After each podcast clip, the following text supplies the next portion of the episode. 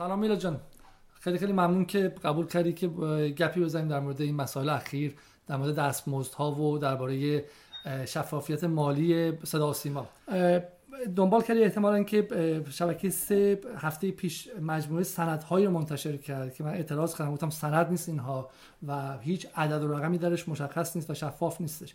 تازه دوستان دیگه گفتن که این کاری که شبکه سه کرده به شکلی بهترین کاری که تا صدا سیما کرده بقیه شبکه که حتی همین یه سفر رو هم منتشر نمی‌کنن و به تدریج که من وارد داستان شدم دیدم خیلی اوضاع پیچیده تر از این حرف هاست. فقط رشید پور نیستش بحث دور همی مهران مدیری مطرح شد که الان دیشب روزنامه امروز صبح روزنامه فرهیختگان نوشته که هر دقیقش بین 20 تا 30 میلیون تومن دستمزد مهران مدیری بوده دستمزد علی ضیا مطرح شد دستمزد رامبد جوان مطرح شد دیشب توی live فارس وحید یامینپور گفتش که 80 میلیون تومن برای هر اجرای ممرضا گلزار برای برنامه برنده باش می‌دادن که تا به شکلی مراجع دخالت نکردن اون برنامه بعد برداشته نشد. برای همین مجموعه عظیمی از دستمزد هاست. تو چه تصوری داشتی؟ ببینید راستش در مورد عدد رقم ها من مستاقی روی این مجری ها و در واقع برنامه سازها کار نکردم. ولی تصویر ذهنی خودم اینه که ما کم کم باید از این فضای سورپرایز شدن و تعجب کردن عبور بکنیم. یعنی برای ما اینجوری من می‌بینم قصه رو که یه دنیای موازی وجود داره. ما توی دنیایی داریم زندگی می‌کنیم با یه سبک زندگی با یه عدد و رقم هایی یه پرده وجود داره. اونور پرده دنیای موازی که اصلا با یه سبک زندگی و یه عدد و رقم های دیگه ای دارن زندگی می‌کنن. و بعضی وقتا این پرده میره کنار شبیه مثلا افشاگری آقای علیزاده در مورد مثلا رضا رشیدپور یا فلانی در مورد فلانی.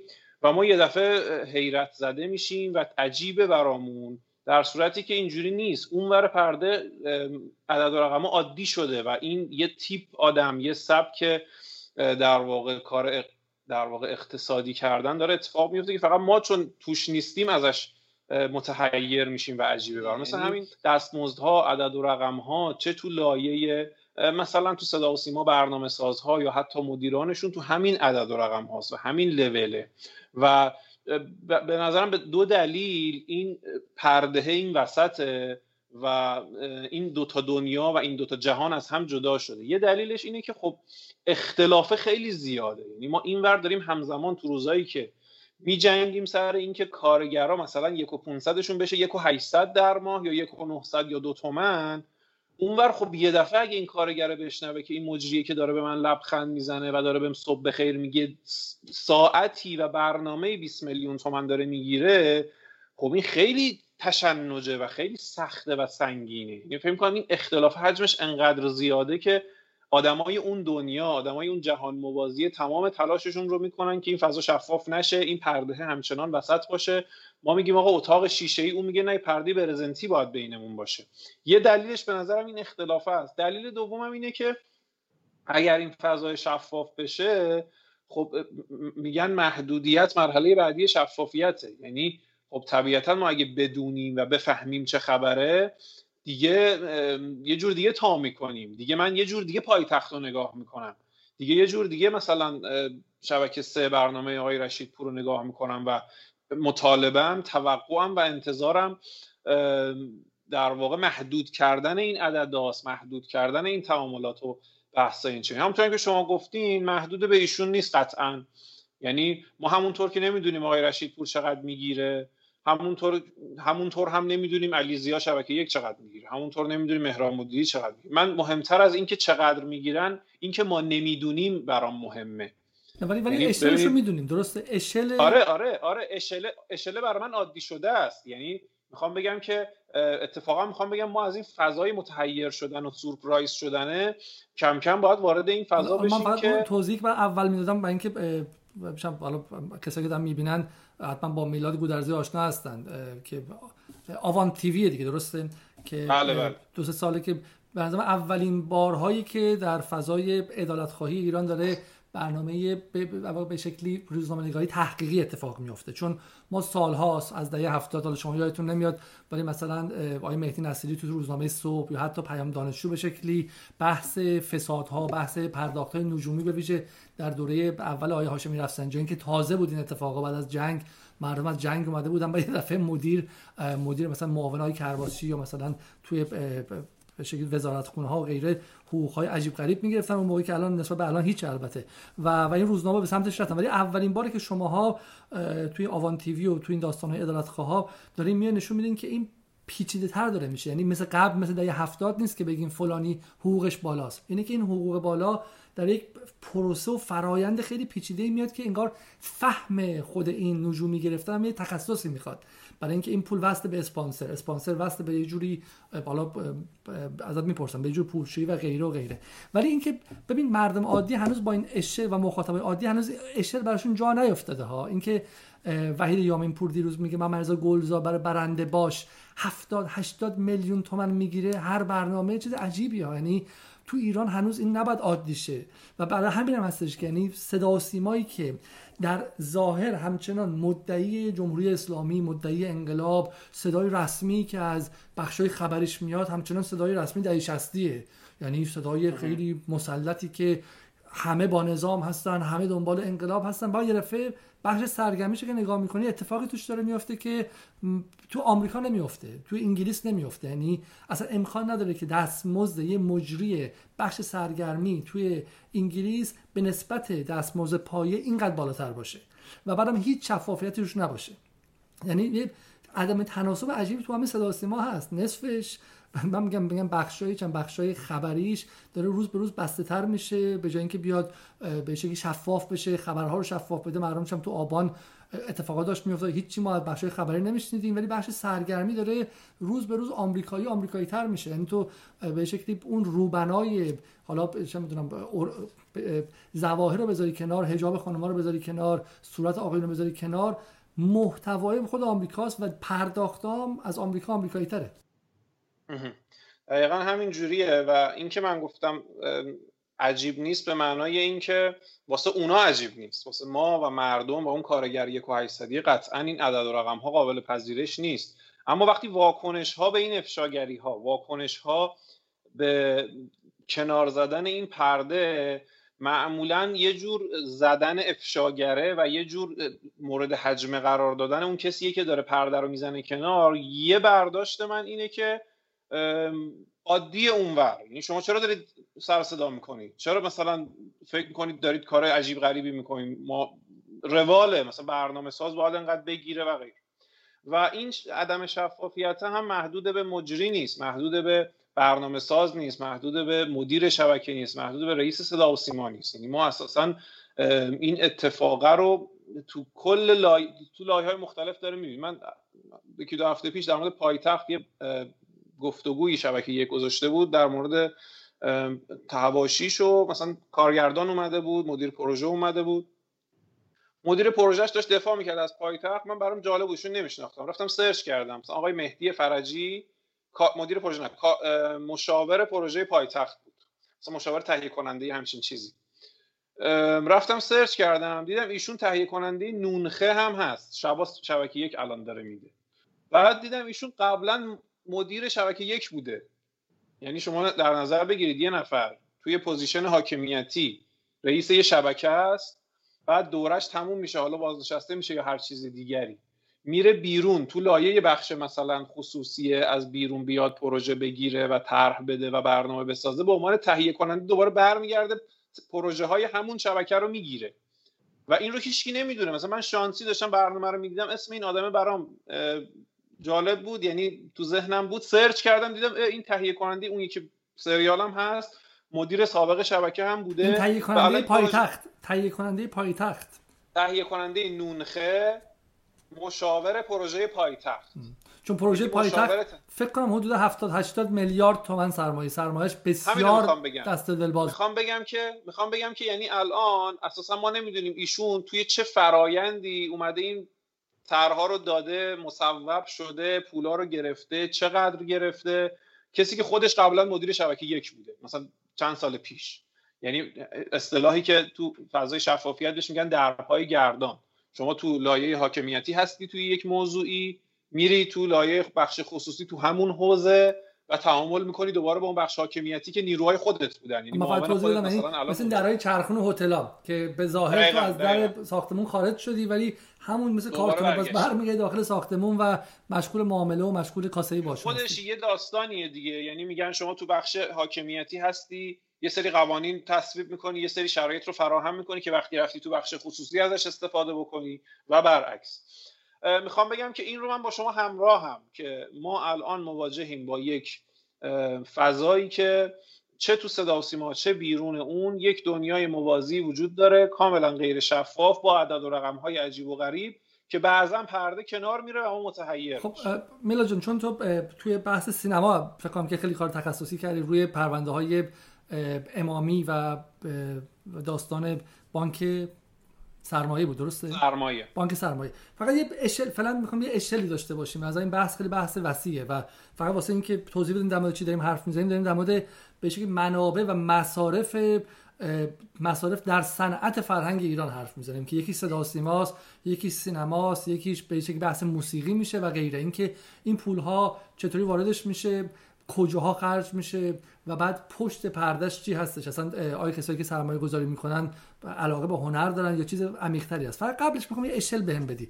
الان تو سینمایی که داریم حرف می‌زنیم دست در ها چقدره؟ چون در دستمزدهای تلویزیون گفتیم دیگه. مهران مدیری 350 میلیون تومن هر برنامه دور همی بودجهشه.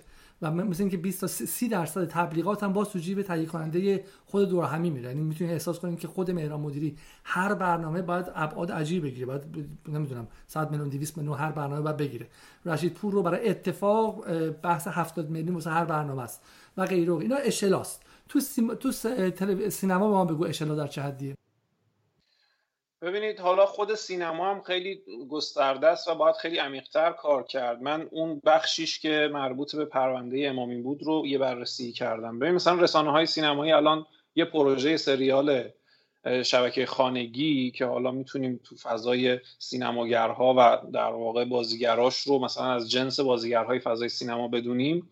مثلا پروژه سینمایی رو اخیرا مثلا 8 ماه 9 ماه داره کار میشه. یکی از رسانه های سینمایی زد که 80 میلیارد تومن تا حالا هزینه داشته. اسمش یکی از باز این چیزی که الان دارن در موردش صحبت کنن سری... پروژه قورباغه است اسمش که فعلا منتشر نشده یعنی نیومده توی این وی او دی ها و سایت هایی که برای این نوع سریال ها در واقع وجود داره دارن کار می‌کنن این اواخرشه.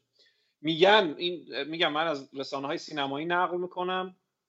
و هنوز هم مستندات رد نشده.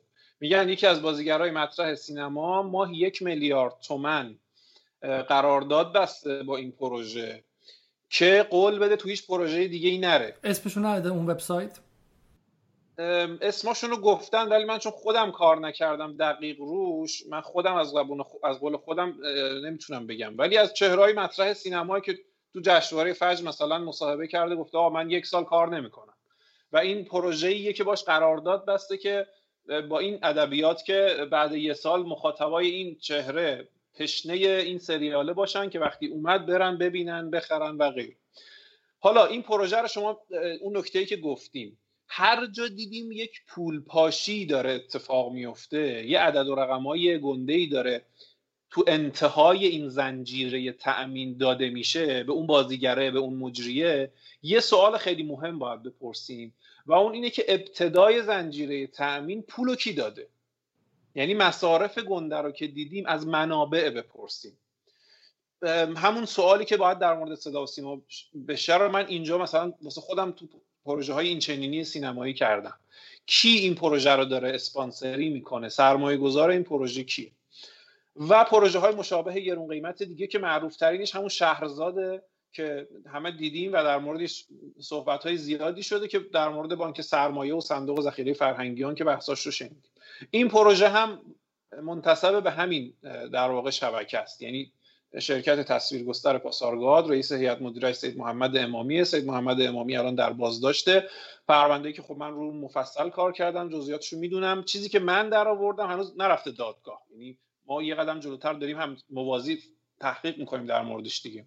عدد حدود 1900 میلیارد تومن بدهی رو من در آوردم از سید محمد امامی و شبکش به فقط بانک سرمایه. بانک های دیگه هم هست پرونده های غیر بانکی دیگه هم هست بحث صادرات غیر هست بحث در واقع بانک های دیگه هم هست. فقط بانک سرمایهش این عدده است. و این عدده یک بخشیش اومده تو سینما و این در واقع یک سرمایه گذاره که منبع و ما اون بازیگره اون بازیگر یک میلیاردیه اون پروژه سینماییه پروژه در واقع سریال شبکه خانگیه همش مصرفه. اون اتفاقی که شما گفتین و نکته مهمیه در مورد اینکه ممکنه پشت صحنه ها ما از جنس پولشویی و اینها داشته باشیم سوالای جدی تریه که وقتی ما با این عدد و رقم ها مواجه میشیم باید در موردشون بپرسیم و در موردشون تحقیق بکنیم. ببینید ما یا با پول پاشی مواجهیم یا با پولشویی و این دو تا به هم وصله. یعنی ببین به قول معروف شما وقتی می‌بینید کسی که اینقدر داره که پول رو اینجوری بپاشه پول رو اینجوری خرج کنه و مصرف کنه به شکلی می‌تونیم مزنون بشی که این پول از یک جایی اومده. به قول معروف اگر توی محله فقیر نشینی یه دفعه ببینید که از همسایه‌هاتون که هیچ ماشین نداشته یه دفعه با ماشین آخرین مدل میاد می‌تونی مشکوک شی که این پول بادآورده اومده. حالا یا قاچاق یا چه می‌دونم پول ارزه یا یه پول پول خلافیه درسته؟ این غیر طبیعی نیستش. پس این پول پاشی ما رو می‌بره یه مرحله اون طرفتر. نه لزوما متهم کنیم و محکوم کنیم ولی مظنون بشیم حداقل. شک کنیم که این پول پول از کجا اومده درسته؟ و یکی از اینها پولشویی اساسا توی قانون مبارزه با پولشویی که اخیرا هم اصلاحیش از سال 97 دقیقا این نکته که شما میگین هست که معاملات یا عملیات های مزنون به پولشویی که حالا باید بره بررسی بشه گفتم بعد از پول پاشی ما باید یه سوال جدیتر بپرسیم اونم پولشوییه. یعنی چی؟ من خیلی ساده سازی شدهش رو بگم. شما فرض بکنید که مثلا سید محمد امامی گفتم حدود 1900 میلیارد تومان تو بانک سرمایه. یا هر کس دیگری که از بیرون می‌خواد وارد فضای هنر بشه وارد فضای اصلا ورزش بشه. یه عدد مثلا 5 میلیارد تومنی رو این آدم 2000 میلیارد تومن تخلف مالی کرده یه جای دیگه. یعنی یک منشأ مجرمانه ای وجود داره که یه پول هنگفتی رو برای این آدم خلق کرد. این آدم وارد سینما میشه. 5 میلیارد تومن رو شما فرض بکنید توی یک پروژه سینمایی میاره و واقعا هزینه می‌کنه. دستمزد بازیگرا رو میده دستمزد کارگردان میده و هزینه تولید. چون فضا غیر شفافه چون ما نمی‌دونیم واقعا چقدر هزینه شده و این فیلم نهایتا چقدر فروخته فردا روزی که این آدم گیر می‌کنه فرض می‌کنه که میگیرنش یا یه نهاد نظارتی مثلا میاد بالا سر این این آدم چون تمام منبع خبر و منبع ارائه مستندات در مورد مسائل مالی اون حوزه خودشه. یعنی هیچ جای دیگه وجود نداره که عدد بده و عدد و رقم بده. میگه که من 50 میلیارد تومن آوردم تو سینما و توی این پروژه. و پن... مثلا 55 میلیارد تومنم فروخته فیلمم. چه اتفاقی میفته؟ این آدم 5 میلیارد آورده بود. ولی مستنداتی می‌ذاره جلوی شما از قرارداد با بازیگرا از حتی مثلا فروش فیلمش دیویدیاش تو سوپرمارکت ها و فروش فیلمش توی سایت های اینترنتی و به شما ثابت می‌کنه که من 50 میلیارد آوردم 55 میلیارد فروختم. چه اتفاقی افتاد اینجا؟ 5 میلیارد آورده بود. اما الان طبق اسناد 50 میلیارد تومن از اون پول های کثیف وارد چرخه سینما شده و دیگه دست این آدمه نیست. در ظاهر. چه اتفاقی افتاد؟ 45 میلیارد تومن از پولهای کثیف شسته شد و ردش تغییر کرد و گم شد. اینجا حالا اون بازیگره که با این قرارداد بسته قراردادی که مثلا واقعا 100 میلیون بوده یه میلیارد بسته. دو حالت داره. یا مطلعه یعنی جزئی از فرایند پولشوییه که ما اینا رو داریم. بعضا کیسایی که داریم روش کار می‌کنیم به قطعیت برسه منتشر می‌کنیم. مواردی که مثلا فرض بکنید قرارداد دو میلیاردی میبنده با بازیگر. یک میلیارد و 800 رو چمدونی پس می‌گیره از طرف. 200 میلیون تومن دستمزد اون آدم واقعا. اما دو میلیارد تومن توی این چرخه از پولهای کثیف شسته شد و فردا روزی میگه من دادم به فلان بازیگر. مثلا فکتاش اینه واریزها مستقیم برای بازیگر هست سرمایه گذار ما داریم. هیچ هیچ جا رسم نیست و مرسوم نیست. شما باید تهیه کننده طبق قرارداد با بازیگر قرارداد کاری ببنده برای مقدار مشخصی از کار و بهش دستمزد بده. من خودم منتشر کردم چند موردش رو آقای محسن ترابنده مستقیما از یکی از شرکت های زیر مجموعه شبکه سید محمد امامی براش واریزی اتفاق افتاده. اینو من منتشر کردم. خانم الناز شاکر دوست رو منتشر کردم. و همچنان سوال جدی وجود داره. شما چرا مستقیما از خود سرمایه گذار وجه دریافت کردید؟ این قصه خیلی پیچیده است و خیلی جای کار داره. اما یک روش مرسوم پولشویی آوردن پولهای با منشأ مجرمانه به سینما به ورزش. و یک کسی که دو هزار میلیارد تومن رو یک جایی مجرمانه به دست آورده با چهار پنج سال کار تو سینما می‌تونه همش رو بشوره و می‌تونه ردش رو گم بکنه. و این اتفاقات حدودی افتاده. الان سید محمد امامی در بازداشته و هنوز نرفته دادگاه. اما شبیه خیلی دیگه شبیه حسین هدایتی. که او هم وارد ورزش شد رد مال اینها کار بسیار پیچیده ای حسین هدایتی الان تقریبا 7 ماه حکمش صادر شده. اینطور که من اخیرا شنیدم از مسئولین درگیر تو موضوع هنوز یک ریال از پولاش بر نگشته یعنی چی؟ یعنی نمی‌دونیم پولای حسین هدایتی کجاست. پولای حسین هدایتی دست الان فلان باشگاه ورزشیه دست فلان فوتبالیسته دست فلان مداح هیئت پولا کجاست؟ در اصل یک جای دست خود این آدم سرمایه گذاری شده پوله. اما طبق قراردادها طبق عدد و رقمهایی که خودش ارائه می‌کنه همش رفته این ورانور هزینه کرده و خرج کرده و در واقع پولشویی کرده. حالا سید محمد امامی باید بره دادگاه و این بحثا اونجا طرح بشه جدیتر در موردشون صحبت بکنیم. اما امروز خودش تو زندانه تصویرگستر پاسارگاد داره فیلم می‌سازه. الان شما برید رو سایت تصویرگستر پاسارگاد یه نفر دیگه خانم آقایی مدیر عاملش و همسرش آقای علی اسدزاده مدیر عامل این شرکته خانم تینا پاکروان که خودش هم کارگردان و اینهاست همسر ایشون دارن کار می‌کنن. دارن پروژه های میلیاردی میبندن. خیلی از این کسایی که امضا کردن برای محمد امامی که آقا بهش مرخصی بدید و اینها کسایی بودن که الان دارن قرارداد میبندن با این شرکته و دارن پروژه های میلیاردی می‌سازن. سریال قورباغه رو مثال زدم سریال خاتون که مال خود خانم تینا پاکروانه داره کار میشه اینا پروژه های بزرگ داره ساخته میشه تو شبکه خانگی. آره برای شبکه خانگی. داره ساخته میشه برای شبکه خانگی. و با همین پولاست. و الان شما سید محمد امامی رو بیارید تو دادگاه میگه من پولام توی حوزه فرهنگ کار شده و غیر می‌خوام بگم این سوال سوال جدیتریه. شاید در مورد صدا و سیما هم بشه بپرسیمش. یعنی این کاری که شما استار زدید کار خوبیه باید جدیتر دنبالش کرد. من اون چیزی که خودم دنبالش بودم تو فضای سینما به اینها رسیدم. یک نفر یک درصد از پولش رو میاره توی این حوزه و کل پولش رو از این طریق می‌تونه بشوره. میگن این چیزی که سینمایی ها میگن سید محمد امامی کلا 20 میلیارد تومان آورده تو سینما. فقط تو بانک سرمایه نزدیک 1900 میلیارد تومان تخلف و آیدی داشته یعنی یک درصد پولش.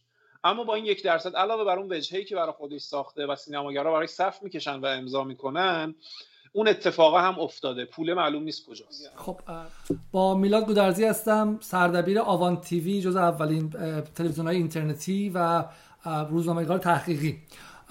توی ده 15 دقیقه گذشته درباره پرونده که داره میلاد گودرزی روش کار می‌کنه روی پولشویی در سینمای ایران و شبکه خانگی ایران. سریال های ایران صحبت کردیم در مورد حقوق های نجومی که تنابنده و الناز شاکری و غیره گرفتن و حرف میلاد این بود که اینها به شکلی نوک کوه یخی هستن و اصلا شوخی هن در کل مبادلات. اونطوری که من فهمیدم این بود که این پول هایی که برای مردم عادی برای کارگر خیلی عظیم به نظر میاد 4 میلیارد تومن دستمزد مثلا چه می‌دونم تنابنده تو پایتخت این داستانی که آقای بخش خیلی خیلی کوچیکیه. از اون پولی که کسی مثل محمد امامی داره میپوشونه داره میشوره و اون بحث به 1900 میلیارد تومن و غیره می‌رسه.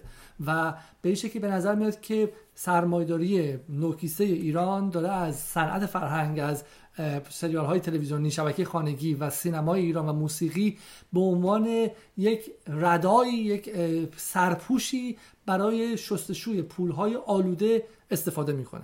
در واقع اون چیزی که مردم میخندن بهش کیف می‌کنن تو تلویزیون برنامهشو می‌بینن به چیزی که دارن میخندن به خودشونه.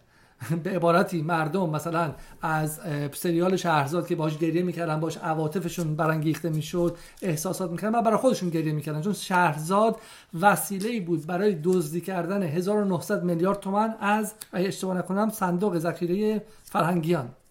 و بانک سرمایه و بانک سرمایه یعنی یعنی که سهامدار اصلی صندوق پس انداز یه سری معلم مستضعف رو گرفته بودن و خورده بودن یه کوچولوش هم به شهرزاد داده بودن که بتونن به این وسیله پول رو بشورن. حالا میلاد من والا خیلی چون روزنامه نگار نیستم اصلا اینجا به اشتباه رسیدم خب و این کارا هم بلد نیستم. ولی علتی که مثلا وارد این شدم این بود که سالهای دقت کرده باشی من منتقد منتقد کنم معتقدم که ایران زیر حصر رسانه یعنی ایران اینترنشنال من و تو بی بی سی دولت های خارجی دارن حمله می‌کنن و ما برگشتیم به وضعیت استعماری. یعنی ذهن ما که انقلاب کردیم که به استقلال ذهنی برسیم با این تلویزیون ها از خودش متنفر احساس از خود خود کمبینی داره و غیره. و بعد به اینجا رسیدم که وقتی صدا سیمای داخل ما باز نشه صدا سیمای داخل ما اصلاح نشه به روز نشه مردم میرن سراغ بی بی سی طبقه متوسط میره سراغ من و تو و غیره.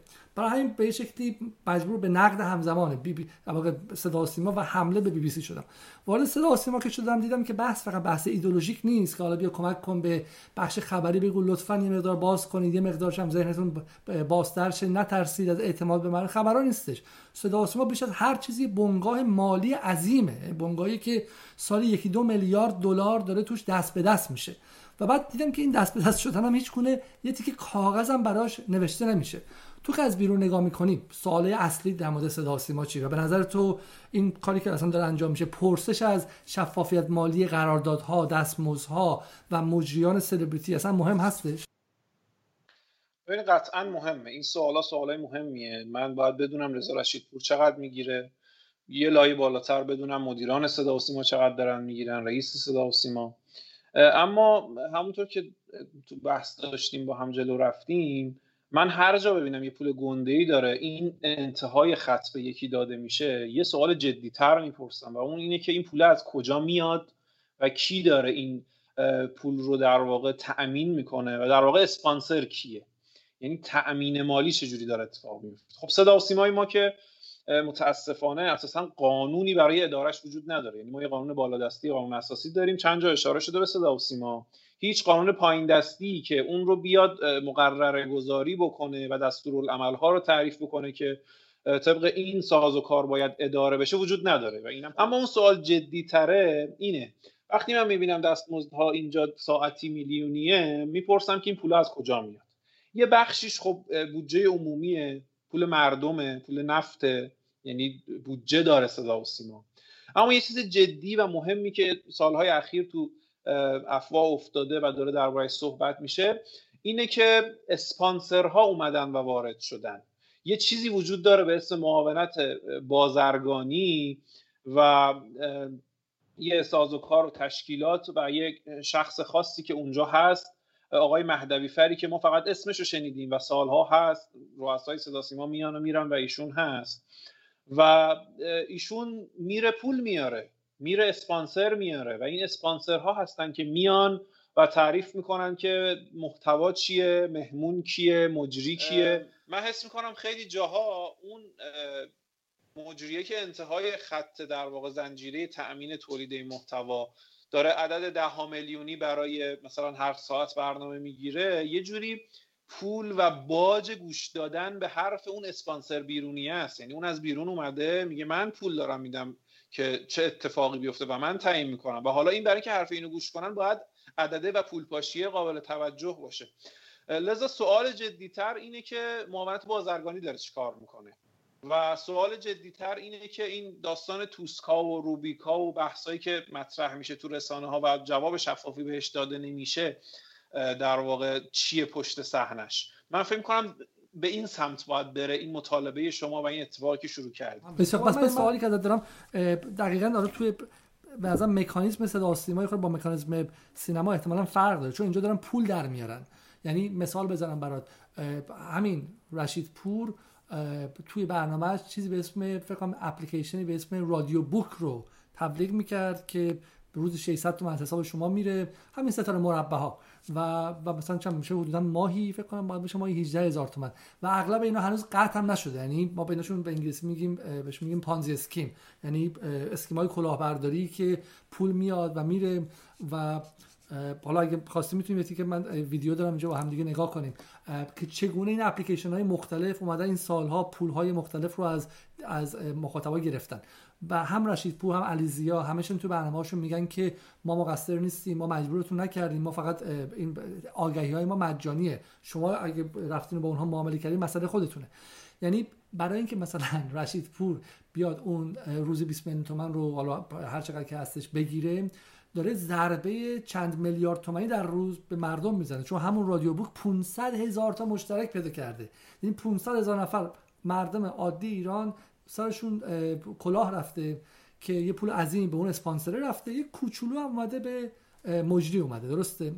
و, و, بعد وارد این اسپانسر که میشه یه قضیه پیچیده تره. یعنی مثلا سوال این که این اسپانسر به کجا وصلن؟ هیچ راهی هستش که ما بفهمیم که اینا چقدر دادن. فقط موضوع حالا بنیانی من بگم. با مخاطبا که من حرف می‌زدم و این پیام ها رو این هفته می‌گرفتم خیلی می‌گفتن که این پول پول بیت المال نبوده پول اسپانسر بوده. اصلا باور نکردنی چنین ذهنیتی. یعنی مثل اینکه من برم مثلا پارس جنوبی حوزه نفتی کشور ایران رو بدم به کمپانی هلندی انگلیسی شل یا کمپانی فرانسوی موبیل بعد توتال مثلا بعد بگم که خب اون که اسپانسره به شما چه ربطی داره؟ آقا آنتن صدا سیما مال مردمه. آنتنیه که هفتاد سال روش هزینه شده از جیب بیت المال چه صدا و سیمای اون مرز پهلوی چه صدا و سیمای جمهوری اسلامی هی توش پول ریخته شده از بیت المال مردم و هر دقیقش هم مال مردمه. انفال محسوب میشه. این نیستش که شو اسپانسر برای برای علیزاده میاد الان میاد برای برنامه من این پولو خرج کنه. برای صدا و سیما اومده. صدا و سیمای ملی ایران. درسته؟ برای این احساس که اسپانسر یه تافته جدا بافته اصلا باور نکردنیه. می‌تونی یه مقدار توضیح بدی؟ ببینید علاوه بر اون نکته که شما میگید که اساسا این آنتن ملیه و اگر هم کسی میاد حاضر اسپانسر بشه برای برنامه های اون به مردم رفت داره. من می‌خوام بگم یه لایه حتی نزدیکتر به مردم اینه که اساسا اون کسی که اون پولا رو میاره بریم در بیاریم پولا رو از کجا داره میاره. یعنی من اینی که شما گفتین یاد این افتادم که یه معلم نشسته داره شهرزاد می‌بینه و لذت می‌بره از دیدن شهرزاد و نمی‌دونه که این با پول خودش ساخته شده و با یه بخشی از پولی که از جیب او رفته ساخته شده. او یه پولی هر ماه از حقوقش کم میشه. میشه صندوق ذخیره فرهنگیان صندوق ذخیره فرهنگیان سهامدار عمده بانک سرمایه است. از بانک سرمایه یک در واقع تخلف مالی یک فسادی اتفاق افتاده. سید محمد امامی یه پولی رو برده بیرون با یک درصدش رفته شهرزاد ساخته. تو صدا سیما هم همین قصه است. یعنی صدا و سیما اگر مثلا برای بانک آینده و ایران مال آقای انصاری و اینها رپورتاج میره و اینها توی صدا و سیما در واقع جزو اون شبکه اسپانسرها هستن احتمالا خب این پول باز پول مردمه سپرده های مردمه تو بانک آینده. و اسپانسرهای مختلف همینطور یعنی همون ستاره مربع ها دیگه برداشتن مستقیم از جیب مردمه.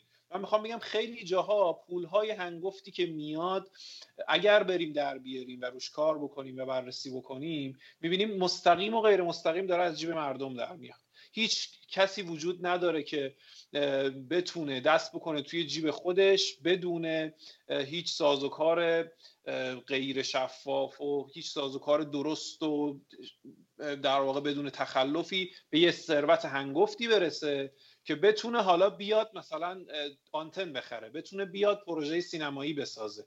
و اساسا ما نمی‌خوایم اساسا قضاوت بکنیم. ما میگیم شفافش بکنید. اگر مگه نمیگید اسپانسره مگر نمیگید مشکلی نداره مگر نمیگید بودجه مردم نیست پول مردم نیست. خب مطالبه ما که مطالبه عجیب و غریبی نیست. روی سایت صدا و سیما من بتونم ببینم فلان پروژه کی پولش رو داده چقدر داده چقدر هزینه شده و چه اتفاقی افتاده. در واقع ما نمی‌خوایم قضاوت بکنیم مثلا در خوشبینانه ترین حالات. داریم میگیم که فقط بگید چه اتفاقی داره میفته خب همین که گفتی وقتی که وقتی گفته میشه محدودیت میاد. برای اینکه تا وقتی کسی ندونه تا وقتی اصلا پرسش نباشه که چقدر گرفتین این سلسله باز نمیشه. ولی این سلسله مثل سلسله کارآگاهیه شما وقتی اصلا سوال می‌کنین که این قطره خون برای چی اینجا افتاده؟ بعد یواش یواش به تدریج میری و یک شبکه باز میشه. دوست داری که چند دو سه دقیقه از این صحنه هایی که تو تلویزیون تبلیغ کردن رو نگاه کنیم تا اینکه اصلا در واقع ببینیم که چقدر واضحه ها به صورت خیلی واضح و صریحی این اسپانسرها آنتن رو از آن خودشون کرد خیلی اینجا اتفاقا جاشی که من یه چیزی رو هم بگم یه شفاف سازی بکنم. دیدم که خیلی جاها به من و بیراه میگن و فوش میدن که آقا مردم رو سرکیسه کردین و اینها. منتها هیچ وقت به این عرض من دقت نکردن که شرکت در نظرخواهی های ما کاملا رایگانه. اگر بقیه مسیر رو کاربر محترم ادامه بدهد با انتخاب خودش و تشخیص خودش داره این کار رو می‌کنه. ولی وقتی من اینجا دعوت می‌کنم میگم ستاره سه ستاره یازده مربع رو بگیر و در نظر سنجی شرکت بکنین کاملا رایگانه. یعنی عمدن هم پاسخی نمیدم. برای اینکه هی حاشیه ها هی زیاد و زیادتر بشه درست نیست. ما اینجا امین هموطنمون هستیم و اینطور نیست که مثلا فضایی به وجود بیاریم که ناگهان طرف رو خفت بکنیم و بگیم پول بده به حالا. پول بده پول زور بده. این نظرسنجی های ما با ستاره سه ستاره یازده مربع کاملا رایگان انجام میشه و قرعه کشیش هم یک هدیه است به هموطنی که این لطف رو به ما می‌کنه و در نظرسنجی شرکت می‌کنه. این هم از این آها در مورد سرویس های ارزش افزوده است که گفتن که کد دستوری به مردم دادن و من الان 801 هزار تومن پول از من گرفته شده. من که کارگر سادم با ماهی یک میلیون دویست چند تا توضیح در مورد سرویس های ارزش افزوده به شما بدم. شما یا دوست داشتین این نرم افزار رو داشته باشین یا دوست داشتین در قرعه کشی این نرم افزار شرکت کنین در در هر دو صورت می‌تونستین بعد از اتمام قرعه کشی هر روز اون نرم اون سرویس از سرویس خارج بشین. این نکته بوده که وجود داره. البته بعضی از هموطنانمون به جهت برخی از تبلیغات ناسواب و ناسحیح درگیر این حوزه شده اند. این رو نمی‌تونیم بگیم. اما آن چیزی که من می‌دونم حلالوارش و منطقیش سه مرحله گزارش به شما می‌داده که برای این سرویس ارزش افزوده شما عضو بشوید یا نشوید.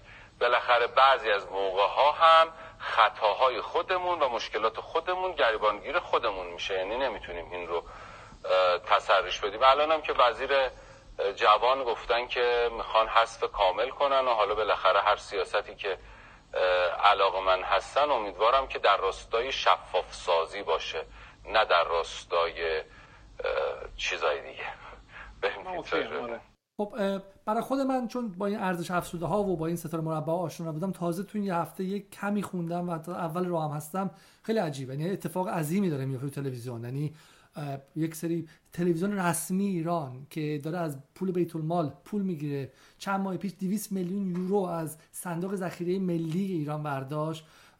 نه فقط بخش بازرگانی داره نه فقط تبلیغ می‌کنه وسط برنامه تبلیغ می‌کنه. طوری که برای من مخاطب اصلا غیر قابل تفکیکه که این حرفی که می‌زنه حرف صدا ملیه یا حرف تبلیغ کننده است. من فقط یه چیزی حاشیه برم اینجا. بی بی سی انگلیسی که هیچ به بی بی سی فارسی نداره. بی بی سی انگلیسی شبکه خود انگلیسی هاست. بنجلش رو به ما میدن. بی بی سی فارسی اصلا زیر نظر وزارت خارجه است و این دستگاه جنگ روانی پروپاگاندایی که اصلا برای کشور خارجی ساختن. یه سازمان دیگه است. اسمشون با هم همپوشانی داره که حالا اونم شاید به عوض شه. ولی همین بی بی سی انگلیسی که حتی اونم بهش هزار تا ایراد وارد و غیره. اما جالبه چون از مردم پول می‌گیره و پولش از بیت المال میاد حتی یک دقیقه تبلیغ توش نداره. یعنی چهار تا تلویزیون شبکه تلویزیونی داره 6 تا شبکه رادیویی داره یه سایت داره و بخش آموزشی و غیره. یک دقیقه توش تبلیغ وجود نداره و ادعاشون اینه که تلویزیون دانشگاه عمومیه. این جالبه که یه سری آدم کافر انگلیسی غیر انقلابی که سرمایه‌دار هم هستن به سرمایه‌دارشون افتخار می‌کنن. صدا سیماشون عملا اون چیزی که امام تو ایران میگه میگه صدا سیما دانشگاه دانشگاه عمومی است اون رو پیاده کردن. بقیه شبکه هاشون هم که حق تبلیغ دارن به هیچ وجهی حق تبلیغ وسط برنامه ندارن. یعنی تو الان تو ایران دارید برنامه سلامت می‌بینی و فکر می‌کنین که موجی داره در مورد سلامت عمومی که یک امر متعلق به همه حرف می‌زنه بعد میاد یک دارویی رو تبلیغ می‌کنه که از اسپانسرش پول گرفته. زمانی که اینها دارن اون بحث اسپانسر رو می‌کنن اصلا مشخص کجای برنامه است. یعنی هیچ گونه ضابطه مندی هیچ گونه ضابطه و قاعده ای برای تبلیغ وجود نداره. و به شکلی میشه گفت سرمایداری به این افسار گسیختگی توی غرب اصلا ممکن نیستش. یعنی حتما یه افساری بهش می‌زنن.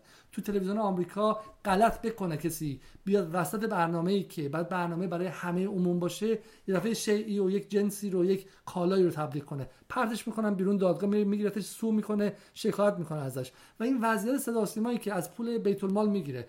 از مالیات مردم می‌گیره. از صندوق ذخیره ملی ور میداره تبلیغات بازرگانی داره. سفر که باز می‌کنی بالاش یه دونه چم روبان تبلیغ میاد. پایینش روبان تبلیغ میاد. مجری هم یک دونه حرفش قابل اعتماد نیستش. هر جملهش پول گرفته براش. هر جملهش از یه جایی وصله. حالا بگذاریم که من تو این یه هفته آگاه شدم که چقدر از مهمون هایی که به این برنامه میان زیرمیزی می‌گیرن و برای اینکه دعوتشن به برنامه پول می‌گیرن. مجری ازشون پول می‌گیره. آقای فلانی من برای تو رو دعوت کنم توی صدا سیمای ملی باشی تو برنامه پرطرفدار حالا مثلا حالا خورشید باشی دیده بشی شب قبل شما تشریف بیارید پرداخت انجام بدید. برنامه دوره همی همینطور. برنامه آیا علیزیا و غیره. یعنی هیچ مهمونی اونجا مفت نیومده. ممکنه حرف مفت بزنن تو تلویزیون زیاد ولی هیچ مفت حرف نمی‌زنن. ببینید یه خطری که وجود داره اینه که احساس میشه اون دانشگاهه داره تبدیل به بنگاه میشه. داره؟ یعنی من حسم این حالا تو سالهای اخیر داره این اتفاق میفته و شاید یه جاهایی هم شده. آره. خیلی براشون سخت بود که ستاره مربع قمار بازی رو ببندن دیگه عملا شده. یه جاهایی هم شده و ما یه برهه ایراد می‌گرفتیم به صدا و سیما که شما چرا تبدیل شدید به روابط عمومی نظام و روابط عمومی و حاکمیت؟ شما باید هر جا نیازه نقد کنید دستگاه های حاکمیتی رو طرف مردم صدای مردم باشید. یعنی یه ایراد ساختاری که به نگاه به صدا و سیما و رسانه ملی موارد می‌کردیم چه دوران دانشجویی و بعدها این بود که شما روابط عمومی نباش که بخوای مثلا مالکشی کنی بخوای توجیه کنی ایرادات حکومت و اینها رو. الان ما اون مطالبه که به جایی نرسید یه لول داریم عقب گرد می‌کنیم صدا سیما میشه روابط عمومی اسپانسرها. یعنی الان دیگه کاش مثلا تو روابط عمومی حاکمیت بودی. الان هم ویدئویی که الان با هم دیدیم آقای علیزیا تو همون استودیو یه قسمت دیگه من دیدم که صحبت می‌کنه و تعریف می‌کنه که اون استودیو استودیو ایران ماله. یعنی برنامه داره تو ایران مال ساخته میشه و رپورتاج میره برای ایران مال و آقای انصاری و کسی که خب تو من انتظارم از یه رسانه ملی اینه که الان مطالبه گری بکنه که بانک آینده داره چی میشه. و بانک آینده بانک سرمایه بعدیه. و حجم تخلفات و اتفاقات عجیب و غریب و تحصیلات چند ده هزار میلیارد تومنی که رفته بیرون و سپرده های مردم معلومه چه اتفاقی در واسش میفته. رسانه ملی اگر بنگاه نباشه اگر دانشگاه باشه اگر رسانه مسئله محور و مطالبه گر باشه به تنهایی بانک آینده که سهله نظام بانکی رو می‌تونه اصلاح بکنه. ما یه بحثی قبلا می‌کردیم که با همین رسانه ملی اگر ملی باشه و بنگاه نباشه می‌شود کشور رو اداره کرد. یعنی میشه با رسانه مطالبه گری کرد مسئله محور پیش رفت فشار میشه کشور اداره کرد. ببینید من این اتفاقا توی از برنامه تلویزیونی گفتم. گفتم که شما صدا و سیما سی هزار تا نیرو داره میگن. حتی عددهای بیشتر هم گفتم. من تو برنامه گفتم یک سوم این نیروها رو بیاری بقیهش مال خودتون. یک سوم این نیروها میشه ده هزار نفر. این ده هزار نفر رو تبدیل کنید به دو هزار تیم پنج نفره. تیمای کوچیک چابک پنج نفره که یه خبرنگار داره یه آدم هنری داره و مثلا یه پژوهشگر داره یه تیم پنج نفره چابک. هر کدوم از این تیمای پنج نفره سه ماه در مثلا سال چهار تا پروژه بذاره جلو تو هر فصل روی یک مسئله کشور. مسئله که میگم از مشکل آب فلان روستا بگیرید تا حجم 200 هزار میلیارد تومن معوقات نظام بانکی. مسئله تعریف کنه وضع موجود اینه وضع مطلوب اینه. وضع موجودی که 200 هزار میلیارد تومان معوقات بانکی داریم وضع مطلوب این که این پوله برگرده به بانک و برگرده به نظام بانکی اشتغال وام ازدواج و غیره. این تیم پنج نفره ها برن پژوهش عمیق بکنن ویدئو تولید بکنن مصاحبه تولید بکنن فشار رسانه ای بیارن همون کار روزنامه‌نگاری تحقیقی.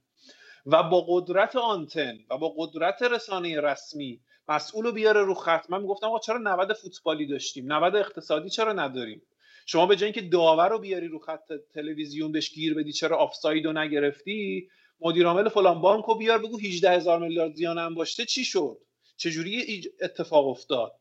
قاچاق از مبادی رسمی چجوری داره سالیانه مثلا چند ده میلیون دلار میلیارد 15 سال در فضای 12 سال در فضای رسمی ایران داره گفته میشه. از رئیس جمهورش احمدی نژاد سال قاچاق حرف زده 12 13 سال پیش و هنوز هم یه دونه برنامه 10 دقیقه‌ای تو تلویزیون در مورد قاچاق ساخته نشده. و من و این که میگم با صدا و سیما میشه کشور رو اداره کرد من تجربه کوچیک رسانه مجلی رسانه تلگرامی و اینستاگرامی که ما داشتیم این مدل جواب داده. یعنی ما رفتیم روی بانک کار کردیم 300 میلیارد برگشته رفتیم رو لواستون کار کردیم قوه قضایی اومده پای کار جلوی بزرگترین زمینخواری و سیاسی ترین زمینخواری کشور گرفته شده. ببینید مسئله های حوزه شفافیت و عدالت با رسانه داره حل میشه. حالا من, من اون مثالی که زدم صدا و سیما گفتم اون تیمای پنج نفر اگر این تعداد تیم اتفاق بیفته در سال هشت هزار مسئله کشور رو با صدا و سیما با فشار صدا و سیما با تولید قدرت توسط صدا و سیما می‌تونه حل بکنه.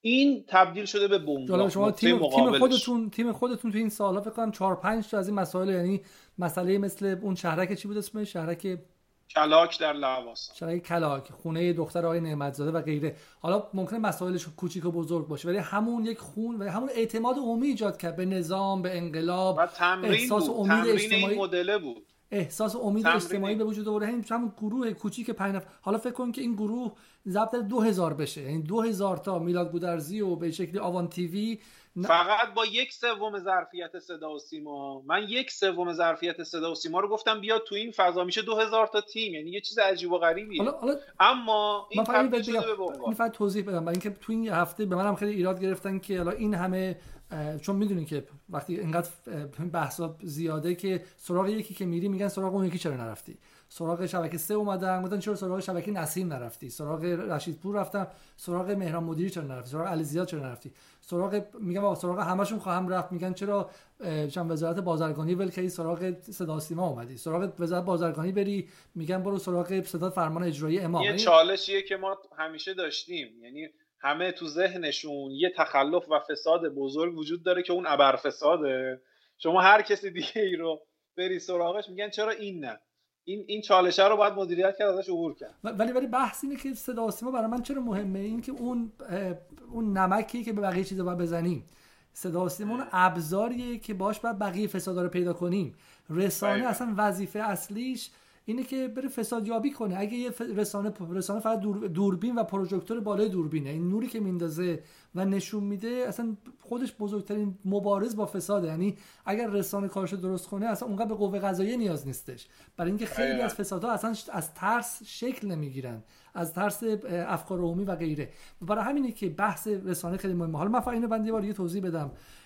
این معادله کلی که توی ذهن مدیران صدا سیما هست حتی اونهایی که خودشون سالمن و نیتشون خیره اینه که ما باید بریم مخاطب رو از من و تو از بی بی سی بدزدیم. اولا که در قرن 21 مخاطب دست ریموت کنترل با یه دکمه می‌زنه چه می‌دونم اصل جدید رو نگاه می‌کنه. تموم که شد ممکنه بره برنامه بفرمایید شام توی مناطق رو ببینه. بعدم بزنه برنامه 60 دقیقه رو از بی بی سی نگاه کنه و خبر رو از اونجا بگیره. به این معنی نیستش که مخاطب متعهد شده به ما با برنامه اصل جدید. و دومین مسئله اینه که به نظر میاد خود صدا سیما متوجه معادله نشدن. اینه که چون نمی‌خوان اون کار تحقیقی رو انجام بدن نمی‌خوان در مورد فساد بانک سرمایه حرف بزنن در مورد بانک آینده حرف بزنن که از کجا پول ایران مال اومد از کجا غیر و غیر اومد احساس می‌کنن که بعد به مردم به شکلی قاقالیری بدن.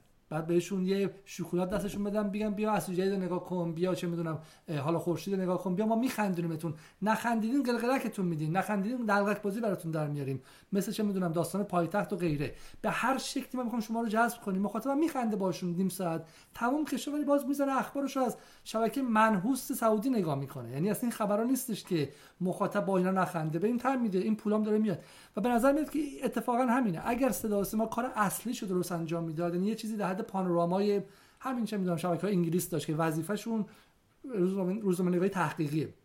یه برنامه یک ساعته هفتگی داشت که یه موضوع رو فقط می‌رفت نور مینداخت مخاطب اعتمادش سه هزار برابر بیشتر جمع می‌شد تا ده تا برنامه سرگرمی. قبول داری؟ دقیقا همینطوره و من معتقدم یک همچین برنامه ها و برنامه ای اساسا می‌تونه به اندازه پایتخت خیابون خلوت کن باشه. از نظر جذاب بودن یعنی مردم میشینن پای این برنامه. وقتی احساس می‌کنن که مثلا اتفاقات آبان ماه شلوغ شده کشور مردم سوال دارن میگن آقا تو ماه با اتفاق افتاد مردم مثلا با نیروهای نظامی درگیر شدن و و و. مثلا اون کاری که این مثالی که خودمون انجام دادیم. خب ما احساس کردیم الان من و این دوربینم باید اونجا باشم. یعنی من باید باشم برم اونجا. خب اگر رسانه ملی نگاهش این باشه که اساسا الان وظیفه منه که توی این صحنه باشم و بازتاب بدم و نشون بدم چه اتفاقی داره میفته خب این علاوه بر اینکه اعتماد رو جلب می‌کنه علاوه بر اینکه شما داری سرمایه اجتماعی خلق می‌کنی اساسا مخاطب هم داره. یعنی برنامه دیده میشه. محتوا در واقع تو دنبال فروش محتوا تو رسانه زمان دیگه زمان مخاطب رو داری می‌خری. لذا این اتفاقات ما در واقع نفی نمی کنیم سرگرمی رو برنامه هایی که نیاز تو حوزه سرگرمی. اما شما اگر تو حوزه عدالت حوزه عدالت اجتماعی تو حوزه آزادی های مشروع مردم کار کنید برنامه بسازید علاوه بر اینکه دارید حق رو میگید علاوه بر اینکه دارید سرمایه اجتماعی رو پای کار میارید مخاطب هم دارید. یعنی اینجوری نیست که ما بگیم یه سری برنامه بی مخاطبه. حالا ما داریم میگیم خیلی چون خوبه بیاریم پای کار. نه شما 90 اقتصادی داشته باشید. من به شما قول میدم آمار بازدید و بینندهاش از پایتخت بیشتر بشه. و علاوه بر این اتفاق و مواجهش با مخاطب اون امید و اینها به کنار داره روی زمین هم مسئله های مردم رو حل می‌کنه. با همین دولت و مجلس داغون میشه با رسانه ملی خیلی از مسئله ها رو حل کرد. حالا بیم سوال آخر. دیدی که سر پایتخت چه اتفاقی افتاده؟ نیست برنامه ای که پول عظیمی وارد شده بود و, و حرف و حدیث های اساسی در مورد میزان سرمایه‌ای که روی پایتخت خرج شده بود هستش تمامش فرو خواسته شد و تقلیل یافت به یه سکانس آخرش که حالا چه می‌دونم یادآور همسفر گوگوش بود یا نبود. خب نظرت چی اصلا به نظر تو اینا طبیعیه؟ این بحران هایی که یا در واقع طوفان هایی که در چی میگن؟ میگن؟ به نظر تو اصلا طبیعیه که یه دفعه تمام افکار عمومی منحرف میشه به اینکه حالا سکانس آخر قضیه چی هست نه. و افکار عمومی چرا یاد نمی‌گیره که اینها انحرافیه و بحث و سوال اصلی جای دیگه است؟ ببینید ما این چالشه رو همیشه داشتیم دیگه. دو در واقع دو قطبی های کاذبی که به صورت کلیشه‌ای و سنتی ساخته شده بوده از قدیم. مثل همین دو قطبی مثلا از جنس با هجاب بی هجاب دو قطبی از جنس همین پهلوی قبل انقلاب بعد انقلاب تو حوزه های فرهنگی و فلان و اینها که اینا کلیشه داره یعنی ثابت تو ذهن هست. اگه تو اینو بندازی وسط مخاطب می‌شناسه اینو و براش آشنا میفته تو یکی از این دوگانه ها و دوگانه های جدید هنوز جا نیفتاده باید داد زد باید کار کرد باید در واقع دو قطبی ها رو تغییر داد. دو قطبی الان اینکه تو از فیلم, فیلم فارسی ها تب...